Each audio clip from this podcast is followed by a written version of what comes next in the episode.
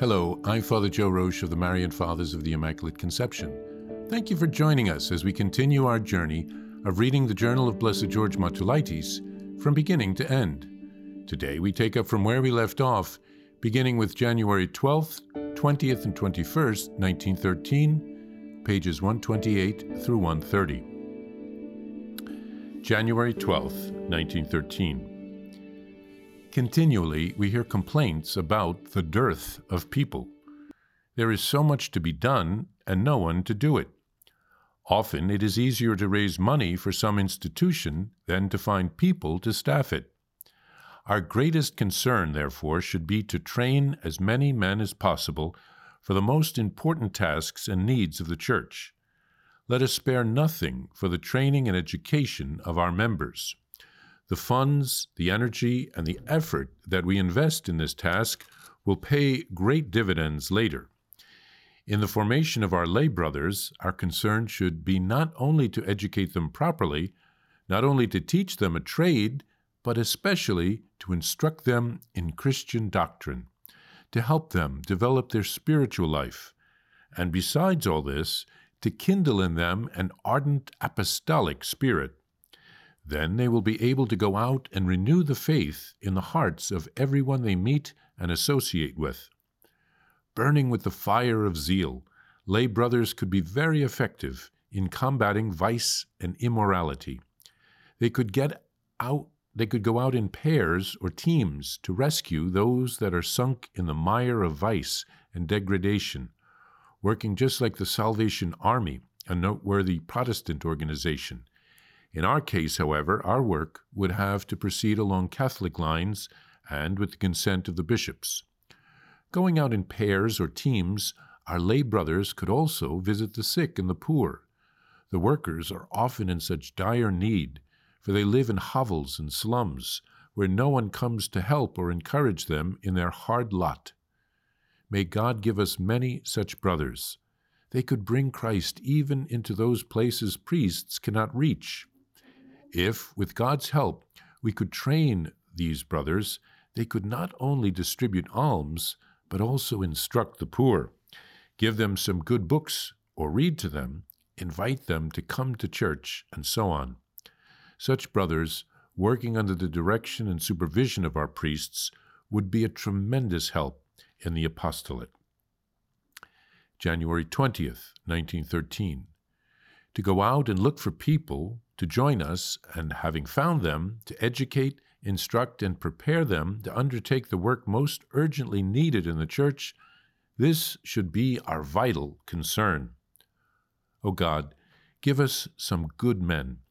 Gather us together from every land, country, and nation, and make us one, so that we may glorify your holy name and serve you faithfully, so that we may fight the good fight and spread your Spirit everywhere bringing, bringing it into every place. Just because we have made our novitiate and completed our studies is no reason for any of us to stop furthering our education. It would be a good thing to appoint supervisors of studies who would visit our houses and give our members suitable direction and counsel about what and how to study, to urge them on so that they would not become complacent but rather make continual progress. When a brother receives an assignment, sooner or later he should devote some time to setting up some guidelines for his work and submitting them to his superiors for approval. In this manner, he himself will discover the best methods and ways to perform his tasks, and others will also derive no small benefit from his experience and directives. January 21st, 1913. It is a mistake to think that education and talent are needed only by writers and teachers, while anyone can do parish work. It seems to me that considerable talent and adaptability are required to organize and conduct a parish properly. If we were to undertake the organization and administration of a parish and do it really well, this would benefit the entire community. We should be careful not to neglect rural parishes. A well organized parish would be a good example to others. Our lay brothers could be a great help in this work. Blessed George here writes of concentrating on seeking vocations and forming the men to do their apostolic work and to live the religious life. Good formation is essential. It sets a firm foundation for the future of the congregation. He also writes of training the religious brothers, as they are known today. They have an important and an essential role to play in the religious life. They too can have an active apostolate. They can give good example to others and reach people who might not be initially open to priestly ministry and the sacraments. They can visit the sick and the poor. Blessed George loves the vocation of religious brothers. In the next entry, Blessed George again writes of seeking vocations and forming those who answer the call well so that they are ready to serve Christ and the Church in a variety of ways. He prays that the Lord of the harvest would send good men. And Blessed George reflects on the need for ongoing or permanent formation for all the men. This type of training is not as intense as initial formation, but it is equally important. God constantly wants to teach us something new and to deepen our consecration and our love for Him, to prepare us in new ways for different apostolates, to help us to understand the spiritual life on a deeper level so that we can pass that knowledge on to the lay people. And he writes of assigning a director of ongoing formation because it is easy for us to neglect our formation in the midst of our busy lives. Blessed George writes of setting up guidelines for an assignment that one has received that the superior could eventually approve so that we are clear that we're doing the, the job well. And finally, Blessed George reflects on the benefits of a well run parish. It can be a wonderful tool of evangelization.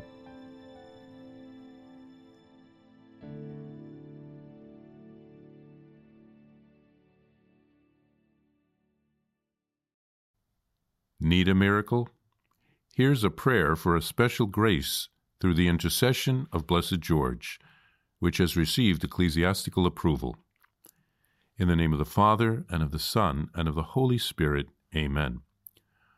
O God, our Lord and Father, you surround us always by your care.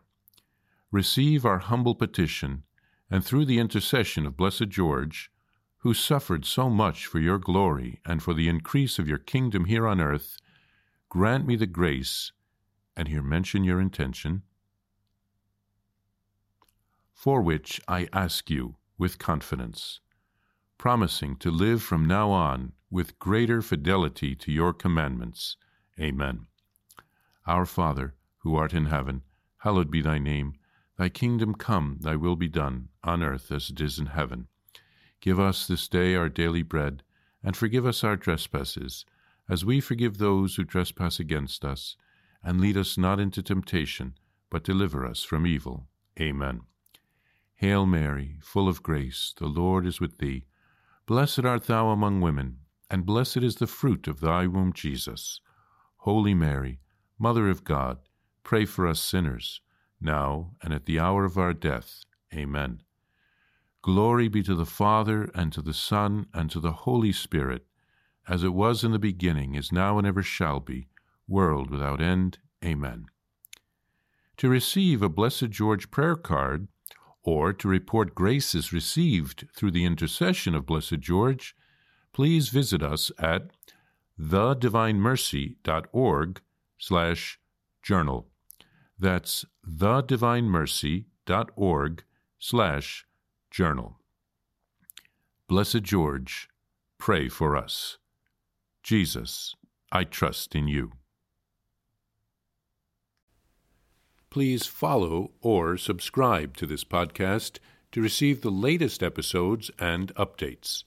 If you have been blessed by this podcast, I invite you to leave a review.